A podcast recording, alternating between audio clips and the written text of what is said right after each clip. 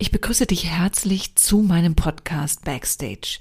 Hier bekommst du Impulse und Ideen, wie du dich in deiner Berufsrolle im Feld der Tanzpädagogik als Tanztrainerin aufstellen und weiterentwickeln kannst. Pädagogisches Wissen werde ich genauso thematisieren wie Themen aus der Persönlichkeitsentwicklung und dem Leadership mit dem ganz klaren Ziel, dich auf deinem Weg zu einer herausragenden Führungspersönlichkeit zu unterstützen. Mein Name ist Silke Damerau. Ich bin Trainerin und Coach für Freiberufler und Führungskräfte und Unternehmerin mit einer eigenen Schule für künstlerischen Tanz.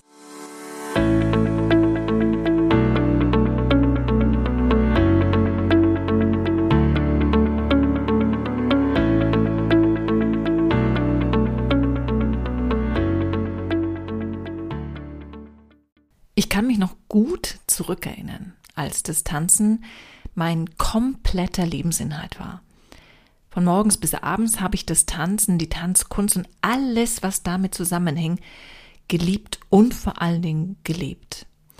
Und auch den dazugehörigen Status, um das mal so auszudrücken, also so ein wenig exzentrisch, chaotisch, hm, gehörte wahrscheinlich ein bisschen dazu, denn man lebte ja vollkommen anders als der normale 9-to-5-Job als Angestellte. Und ja, diese Besonderheit habe ich definitiv ausgelebt und ich wollte es auch gar nicht anders haben. Und ich habe auch in Kauf genommen, nicht viel Geld zu besitzen. Man hatte ja letztendlich seine Kunst, seine Lebenskunst, seine Lebensform. Ja, und mir hat es definitiv gereicht. Ich war glücklich. Und erst ganz langsam hat sich dieses, ich nenne es jetzt mal freie Leben, in eine Struktur verwandelt. Nämlich dann, als ich angefangen hatte, ja, konsequent und regelmäßig zu unterrichten. Es war eigentlich keine bewusste Entscheidung für eine eigene Schule. Es war erst einmal schön, ja, mit dem, was ich mag, was ich liebe, Geld zu verdienen. Ja, da stand ich auch zu 100 Prozent dahinter. Tanzen, das war einfach mein Lebensinhalt. Und das Unterrichten war eine natürliche Folge daraus. Vielleicht ein bisschen naiv, aber dennoch, ja, schon mit einem gewissen Fokus auf Qualität. Dieser Zustand, so dieses Dahinwaben, sage ich jetzt mal, das hat so circa zwei Jahre gedauert. Nämlich bis zu dem Zeitpunkt, als ich meine erste Show mit meinen Schülern plante. Plötzlich war klar, ich habe hier eine Verantwortung, nicht nur für mich alleine, sondern vor allem für meine Schüler, denn ich wollte sie ja auf der Bühne glänzen lassen. Ich denke, das ist mir auch gelungen, dieser Verantwortung gerecht zu werden, denn nach der Show, da gingen meine Schülerzahlen ganz stark nach oben. Und ich wagte letztendlich auch den Schritt, ein eigenes Tanzstudio anzumieten. Ich hatte diesen Schritt der Selbstständigkeit auch niemals angezweifelt. Ich war mir so sicher, dass es funktionieren würde. Und ich hatte immer das Vertrauen, dass es erfolgreich bleibt. Also ich hatte eine positive Einstellung zu meinem Beruf, der, ja, der ganz stark untermauert war von eben diesem Gefühl, dieser Sicherheit, dass ich es kann. Nicht, weil ich Glück hatte, nein, ich habe mich ganz intensiv mit meinen Zielen schon damals auseinandergesetzt. Und ich wusste schon damals, was ich erreichen wollte. Und ich habe dementsprechend dazugelernt, mich weitergebildet. Und man kann letztendlich sagen, bis zum heutigen Tag. Und von daher hatte ich letztendlich für mich selbst eine sehr positive Zukunftserwartung ja, ich brauchte ja immer nur dasselbe Erfolgsrezept anwenden und dann würde der Erfolg auch bleiben. Aber ich bin immer weiter gewachsen und so kam ich dann irgendwann an einen Punkt, wo ich mich entschieden habe, Mitarbeiter zu suchen. Auch deshalb, weil mein Sohn auf die Welt kam und ich nicht jeden Tag im Unterricht stehen wollte. So gerne ich auch meine Schülerinnen hatte, aber da gab es dann eben doch auch diese private Grenze. Zum damaligen Zeitpunkt bin ich an das Thema Mitarbeitersuche nicht wirklich strategisch herangegangen. Ich habe mich nicht weitergebildet diesbezüglich, war nicht gut aufgestellt, ja, und musste auch so einiges an Lehrgeld zahlen. Grundsätzlich war es bei mir so, Ja, wer die Leidenschaft für den Tanz mitgebracht hat und meine Zeitfenster bedienen konnte, der wurde beschäftigt. Aus heutiger Sicht kann ich natürlich sagen, das war jetzt nicht wirklich professionell. Den einzigen Faktor an Bewertung, den ich herangezogen hatte, war eigentlich der zu mir selbst. Ich hatte Kompetenzen, wollte autonom meine Entscheidungen treffen und war schon aus diesen Gründen mit einer hohen Motivation ausgestattet. Und ja, so musste es doch dann zwangsläufig auch bei den anderen sein, dachte ich. Ich hatte immer mal wieder über kürzere oder längere Phasen eine Mitarbeiterin, aber ein Team, das waren wir nie. Wir haben nebeneinander hergearbeitet, jeder selbstständig. Absprachen wurden sehr unregelmäßig getroffen und eigentlich nur dann, ja, wenn es wirklich wichtig war. Zielgespräche oder Feedbackrunden oder eine gemeinsame Mission, das war alles Fehlanzeige. Dass meine Mitarbeiterinnen vielleicht überhaupt gar nicht diese Einstellung hatten wie ich, dass sie andere Prioritäten setzen in ihrem Leben. Diese Erkenntnis durfte ich dann schmerzlich gewinnen. So richtig wachgerüttelt wurde ich zum ersten Mal, als ich eine Tanzpädagogin angestellt habe. Ich hatte mich zu diesem Zeitpunkt nochmals vergrößert, hatte jetzt zwei große Seele und brauchte wirklich Unterstützung. Auch diesmal gab es nur eine ganz kurze Bewerbungsphase, ein kurzes Kennenlernen auf Empfehlung letztlich. Ja, und dann habe ich eingestellt. Und noch in der Probephase wurde diese Lehrkraft krank. Sie war nicht einsetzbar und ich saß auf allen Kosten. Die Lohnfortzahlung plus einer zusätzlichen Lehrkraft, die ich ja als Vertretung suchen musste und natürlich auch zahlen musste. Und das war eine wirklich schwierige Zeit. Ein hartes Learning, würde man heute sagen. Ich musste zwar nicht neu starten, aber ein paar Dellen hat es schon gegeben. Mittlerweile habe ich eine komplett andere Einstellung zum Thema Teambuilding. Vor allem aber habe ich mich erstmal in diesem Bereich weitergebildet und blicke auf meine Schule heute von oben aus der Vogelperspektive ja drauf als ein Unternehmen mit Unternehmenswerten und ich blicke auf ein komplettes Team. Und zwar ein Team, was wirklich funktioniert als Team. Es gibt regelmäßige Teamsitzungen und Zielgespräche. Ja, und ich habe wirklich meine Hausaufgaben gemacht. Und ich fühle mich super dabei. Die gesamten Abläufe in meiner Schule sind viel strukturierter und dadurch natürlich auch planbarer.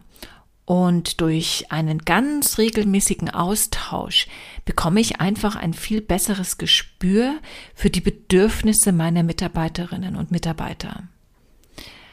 Ja, und wenn ich jetzt auf diese Ausgangsfrage zurückkomme, ob selbstbewusste Mitarbeiterinnen ja letztendlich Teamplayer sind oder eben doch Individualisten, dann ist es irgendwo doch beides möglich.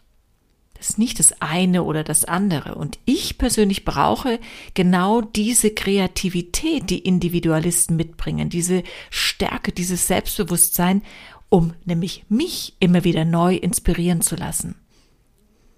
Gleichzeitig weiß ich aber um die Aufgabe, die ich habe, nämlich dafür zu sorgen, dass sich alle im Team wohlfühlen. Und das kann ich nur erreichen, indem ich Gespräche führe und auch ganz zielführende Fragen stelle. Ich kann dir mal ein paar Beispiele geben. Also wenn ich zum Beispiel etwas über die Werte meiner Mitarbeiterin wissen möchte, ja, dann frage ich einfach mal nach. Warum möchtest du gerne bei mir arbeiten? Was ist für dich und deine Arbeit ganz besonders wichtig? Und welche Werte bestimmen dein Leben und dein berufliches Handeln? Und welche Werte möchtest du noch erreichen?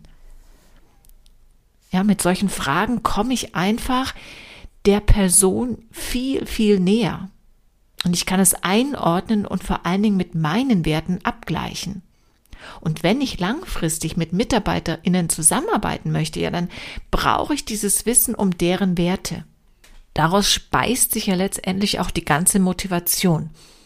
Möchten Sie auf etwas zugehen oder von etwas weg? Das sind zwei ganz unterschiedliche Einstellungen. Flucht oder Vision. Und da muss man nachhaken, da darf man nachhaken und sollte auch nachhaken. Und mit Fragen, ja, wie zum Beispiel, was denn der größte Anreiz ist, genau in dieser Schule zu arbeiten und was sie dann noch weiterhin lernen wollen oder ausprobieren wollen und wie belastbar sie sind oder wie sie die Rolle als Tanzpädagoge, als Tanzpädagogin, als Tanzlehrende sehen. Welche Vorteile, welche Nachteile. Das sind alles Fragen, die helfen, genauer hinschauen zu können, ob es am Ende für ein gutes Team passend ist. Und selbstbewusste Mitarbeiterinnen, die werden dir gute Antworten geben können. Sie kommen nämlich ebenfalls mit einer Erwartungshaltung zu dir. Sie wollen ihre Kompetenzen einsetzen. Sie wollen sich für die richtige Sache, ja, mit Sinn, mit ihrem Sinn engagieren. Und sie brauchen dafür Handlungsspielräume. Und dann wollen sie natürlich auch, dass die eigenen Interessen berücksichtigt werden. Und, und das steht auch ganz weit oben, sie brauchen die Wertschätzung und ein regelmäßiges Feedback. Nur so können sie letztendlich immer weiter wachsen oder das Team als solches kann weiter wachsen. Und nicht nur weiter wachsen, letztendlich auch erst einmal zusammenwachsen. Es ist absolut kein Selbstläufer, dass sich MitarbeiterInnen mit deiner Schule identifizieren. Ein nettes Dankeschön reicht da auch nicht aus. Es ist die Zusammenarbeit, der Respekt, den du zeigst, ja, für die Fähigkeiten, die deine MitarbeiterInnen mitbringen und natürlich auch für ihr Engagement. Auch eines der ganz starken Argumente für selbstbewusste MitarbeiterInnen ist, dass ich mich durch sie entlastet fühle. Sie arbeiten eigenständig, ich muss überhaupt nicht die Schritte kontrollieren, die sie machen, und es herrscht absolutes Vertrauen. Aber das, wie gesagt, muss man sich wirklich erarbeiten. Und obwohl ich durch Höhen und Tiefen diesbezüglich gegangen bin, war es trotzdem enorm wichtig, diese Erfahrung, also diese negative Erfahrung auch gemacht zu haben, weil nur dadurch bin ich wachgerüttelt worden. Und nur dadurch habe ich den Fokus darauf gesetzt, wie ich in Zukunft arbeiten möchte und vor allem mit wem und unter welchen Voraussetzungen. Und es braucht Zeit und Geduld, es braucht auch ausprobieren und Abschied nehmen. Aber ich kann von meiner Seite wirklich sagen, dass sich dieser Weg absolut lohnt. Und für dich wünsche ich mir natürlich auch, dass du, falls du im Team arbeiten möchtest oder es schon tust, als Leitung oder auch als Teammitglied, ja, dass du dich wirklich ganz bewusst mit deiner Rolle auseinandersetzt, dass ihr euch austauscht, ja, und dadurch eben wirklich zusammenwachsen könnt und ein hervorragendes Team in eurer Schule bildet. Ja, das war sie, die erste Folge im neuen Jahr 2022. Etwas verspätet, ehrlicherweise, denn ich wollte diese Folge schon in der ersten Woche ausstrahlen, aber leider bin ich tatsächlich nochmal richtig krank geworden und musste mich erstmal auskurieren umso motivierter und mit Power, ja, mit neuer, frischer Power gehe ich jetzt an die nächsten Folgen heran und natürlich freue ich mich, wenn du auch bei den nächsten Folgen wieder einschaltest und ich wünsche dir bis dahin erst einmal eine schöne Zeit. Mach es gut, deine Silke.